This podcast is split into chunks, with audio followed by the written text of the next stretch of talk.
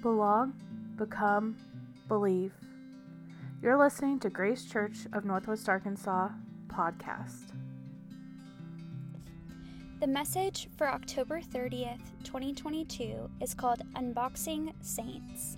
The speaker is Tim Holland, and it was recorded on Mount Sequoia in Fayetteville, Arkansas. Due to a technical glitch, the sound at the beginning of the message is cut off. For context, Tim begins by asking everyone if they've seen the movie Coco. The recording begins after they give their responses. Good. Okay. For the rest of you, you need to go check it out. So I would highly recommend just firing up Disney Plus this week and taking a look. So it's a story that takes place in Mexico, and it follows the journey of a boy named Miguel. And Miguel loves music. He plays the guitar all the time, writes his songs. He's like hero worshiping one of his favorite singers throughout. And the problem is he was born into a family that has forbidden music in all forms, music of any kind. It's also set around the Day of the Dead celebrations in Mexico, where families put up altars in their homes with photos of family members and loved ones who've passed away. It's thought that by remembering them in the land of the living, that their loved ones are able to continue existing in the land of the dead. But when they're forgotten in the land of the living, they fade away into this empty void. And nobody knows what happens after that. So the tradition has been followed for centuries in Mexico, with families setting up altars and setting out food and drinks and gifts for the dead, because once every year on El Dia de los Muertos, All Saints Day, the ancestors find their way to the ofrenda, offering and accept their gifts that were offered up, and spend time with family. So in the film, Miguel eventually finds himself thrown into the land of the dead, where he meets his ancestors, and they become more than just pictures on an ofrenda. They are real life, larger than life. And he is connected with family and the meaning behind why keeping their memory alive on the ofrenda is so important. My first impression of Dia de los Muertos was a commentary that we received from a missionary who served in Guanajuato, Mexico, when I was 10. So it left me believing that celebrating the day was evil and wrong and probably witchcraft, or like ancestral worship at best, which was still really not good.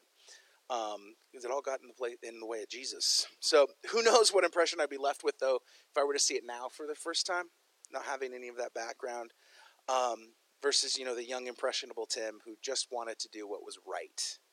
And I couldn't see how anything focused on the dead was compatible with my Christian faith.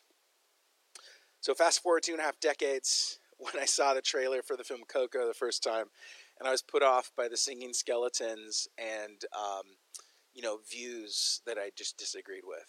And Laura told me this week when we were talking about it that I still had more fundamentalism in me than I realized, even at the time. So it's a process. So on the recommendation, though, of my brother and his husband, who is Mexican-American and who loves the tradition, we watched it. I was blown away by the beauty and significance of the celebration and how preparing and setting out the favorite foods of loved ones, keeping their photo up in plain view, makes them feel closer. We cherish family recipes, so why not take those recipes and bake or cook them and imagine that we're in the kitchen with mom or grandma again to feel close and keep their memories alive. My brother-in-law lost his father this year and is celebrating Dia de los Muertos with new, deeper significance than before. So as early as the 4th century, it's a little history background now, as early as the 4th, I love my segues. So as early as the 4th century, feasts were held in honor of the martyrs, and these feasts were held around like Easter or Pentecost. But then by the 7th century, the day had expanded not to honor just martyrs, but also saints who had passed. So it was during that time that Pope Boniface IV set All Saints Day to be on May 13th to cover up Lemuria, which was a Roman pagan holiday when it was believed that restless and malevolent spirits were finally able to find peace. But then a century later, after it had been established on the 13th, churches in the British Isles moved the day to November 1st to replace Samhain, which was a Celtic harvest festival that also celebrated the dead. 800 years later, when Spanish conquistadors invaded the land of the Aztecs, they moved that nation's traditional harvest celebration, which also honored the dead, to November 1st to coincide with All Saints' Day. And much like many of our Christmas traditions that have roots in European paganism, Dia de los Muertos traditions have roots in the Aztec religion. So used to wipe out Roman paganism, Celtic beliefs, Aztec tradition, and more, All Saints' Day carries with it a history of colonialism, cultural erasure, and religious ethnocentricity. But at its core, so acknowledging that, at its core, it honors the memory of those who have departed, which is nothing unique to Christianity. Japan has the Buddhist festival of Obon. Korea has Chuseok. China has the Buddhist and Taoist Yulangjie, or Hungry Ghost Month. Nepal has Gajatra. Cambodia has the Khmer festival of Chumben. India has the Hindu festival of Pichupaksha. And this list doesn't even begin to scratch the surface. Even prehistoric humans honor the dead. Setting aside time to remember those who have passed is not something that makes us Christian. It makes us human.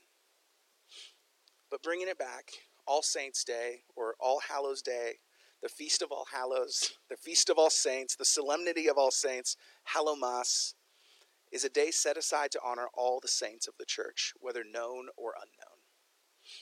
Halloween is obviously All Hallows' Eve. In the particular stream of evangelicalism in which I grew up, we got the understanding that pagans and witches were on a mission to overshadow All Saints' Day by commercializing their pagan holiday that worshiped the devil and evil spirits through jack-o'-lanterns, trick-or-treating, and bobbing for apples. Never know what you're going to get. I know. I heard so many different teachings from different people about why you shouldn't carve and especially not light jack-o'-lanterns for out of fear of summoning demonic spirits.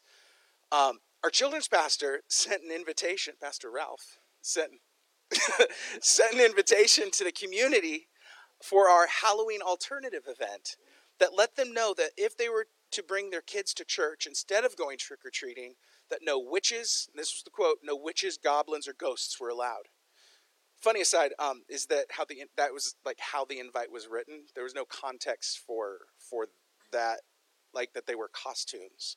So I still don't know what a goblin is, but I'm pretty sure there weren't any ghost kids or witch children in Covington, Washington at the time anyway. So cultural evangelicalism in so many ways takes things that are fun and innocent and good and others them, creating fear and shame. And so many of us, over the years, have fallen in line because we were told it was the right thing to do. Because if you didn't, you gave the enemy a foothold. This is my charismatic tradition. This, juxtaposed with our dominion over the enemy by the power of the blood, sent confusing, mixed messages that the devil and his evil forces were something to be feared. I mean, have you listened to the best contemporary Christian recording artist of all time and his famous song, A Witch's Invitation, by Carmen? Anybody? No? Check it out. It's enlightening. So Dungeons and Dragons, Ouija boards, crystal balls, and tarot cards. There were so many stories of kids who got possessed because of this stuff. These were our creepy Halloween stories, except we were made to believe that they were actually true. So many evangelical, and this is my experience, I know everyone has different background, but many evangelical communities have replaced Halloween alternatives and harvest parties now with early evening trunk or treats because we actually realize that trick or treating can be fun, and it's okay. Although you'll still see the occasional hell house here and there. And maybe it's just me, but this unacknowledged shifting and pivoting of belief and practice and values that happens in many evangelical circles, which is often unnoticed until you find yourself on the outside, and maybe even othered, sometimes for something as simple as asking questions, brings so many other things into question. If I or we were wrong about Halloween being rooted in evil, where else could I have been wrong? What if any of my beliefs are true? When our fervor is tied to demon binding and ghost hunting, and we realize ghosts aren't real, what is our purpose then? And truth be told, this is where Laura and I struggle as parents. We want our kids to love Jesus as a friend, We have a hard time keeping magic out of the mysticism. We want to protect their innocence without sanitizing Scripture. We want people in their lives whose influence will be remembered, whose faith can be borrowed in long seasons of doubt and disbelief and difficulty. In January 1991, Guideposts printed a story. You guys remember Guideposts? My grandma, your mom, loved Guideposts. They printed a story written by Steve Saint, who's a missionary pilot with Missionary Aviation Fellowship, sharing a time when he found himself stranded in Timbuktu and needed transport back to Bamako. There's a little personal connection here, not to Steve Saint, but to the country of Mali. That's where I spent 2 months with YWAM back in the year 2000. Bamako, stayed there. It's the capital of Mali, which is a West African country that's 95% majority Muslim. And even though they have freedom of religion, there's a lot of prejudice against Christians. It's hard for them to find jobs or get housing. And it's really difficult. So the country is also being taken over by desertification, which is when the Sahara is just taking over the north. So like Timbuktu is up in the northeast, 500 miles into the Sahara and nothing around it. It's a town of about 20,000. So according to Steve Saint's account in Guidepost article, after flying in medical supplies, he found himself stranded in Timbuktu, looking for transport back to Bamako. No one spoke English, and his broken French didn't get him very far. Steve's faith had grown thin. He lost his father when he was 5 years old, and at so many points in his life, he wished that he could just speak to him. This was another one of those moments, not because he was stuck in a Malian town deep in the Sahara desert. He had started questioning whether his father's death meant anything. So many people had told him there was purpose in his father's death, and he believed it. But it felt so arbitrary and unnecessary.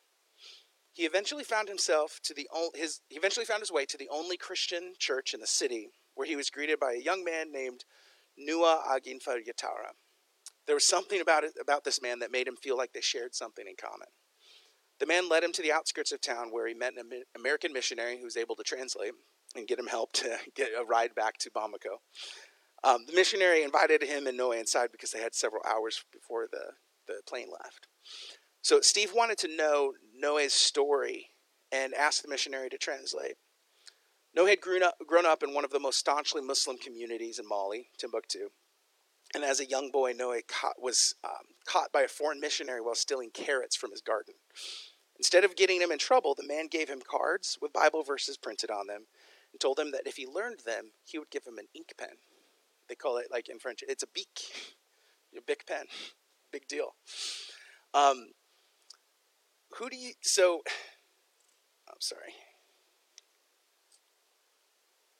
I just pulled the wrong page. So Noé learned those cards, he studied them, and he eventually came to faith in Christ. But as a result, he was beaten by his teacher at school, kicked out of his house, unsuccessfully poisoned by his mother, and shunned by the community. The missionaries, though, they were there and they took him in, and he read a lot of their books. And his favorite one was about 5 missionaries who were killed by a tribe of indigenous people in Ecuador. He was encouraged by their faith and knew that even though his own family wanted to cause him harm, that he was not alone in standing for Jesus and suffering for it. So hearing this, Steve was taken aback, and the missionary quickly figured out why. Steve told Noé that that one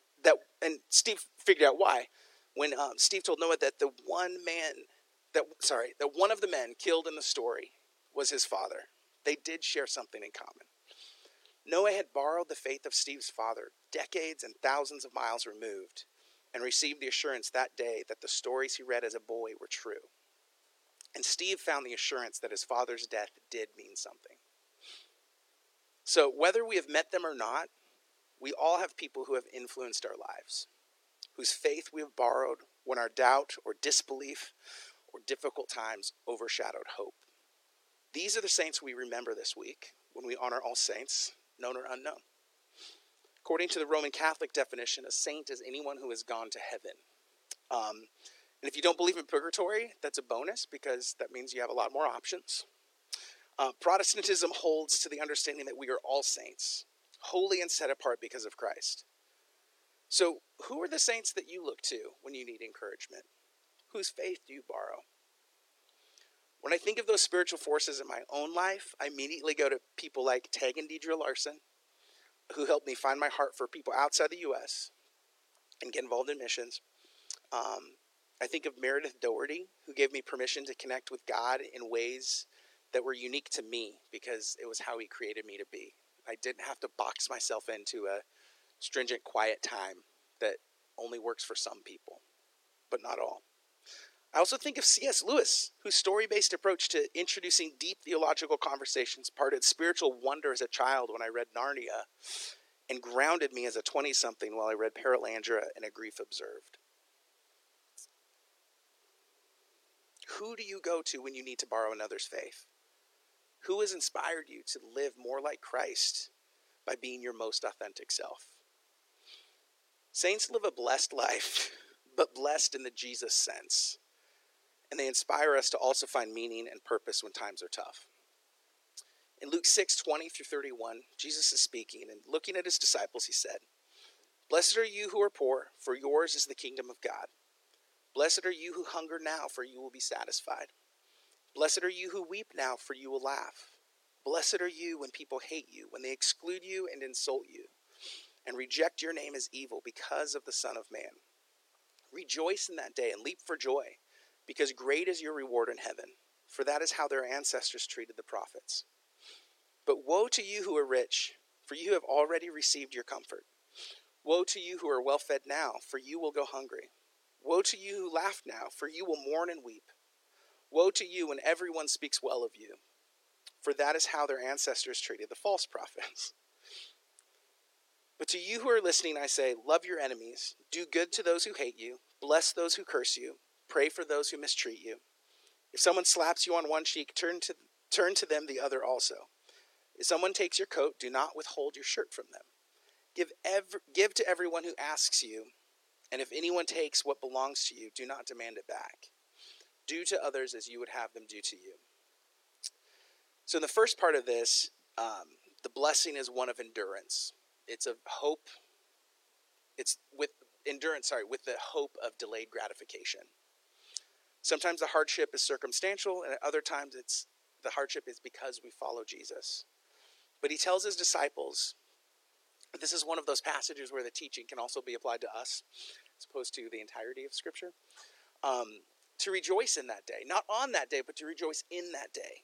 It's not a command to put on a happy face. We rejoice in that day because saints find meaning and purpose in difficult times.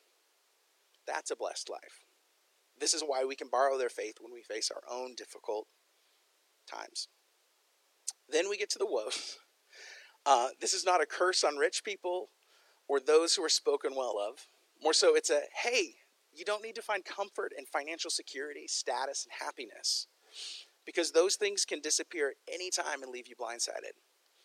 It's a blessing to be without, not to be with. And this flies in the face of everything the prosperity or feel-good gospel will teach you. But if you're looking for biblical truth, I find that the hard ones are usually the ones that are the least polluted. Love your enemies, do good to those who hate you, bless those who curse you, pray for those who mistreat you. This and the rest of the passage that I just read are evidence of the fruit of the Spirit. Love, joy, peace, patience, kindness, generosity, faithfulness, gentleness, and self-control. When someone demonstrates those, especially in the face of difficulty, it inspires others to do the same. Spiritual influencers don't do brand placements or unboxings online. True saints are not bound by our modern conception of greatness or by a tradition, history, or teaching that constrains them to certain, often unattainable qualifications. The beauty of All Saints' Day and Dia de los Muertos is that it is so inclusive.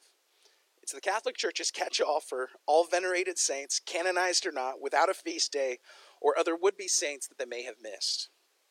And it's a day where the Protestant High Church sets aside to remember those members who have recently passed. Either way, it's a day to remember and honor those who are in heaven who have impacted our lives in some way.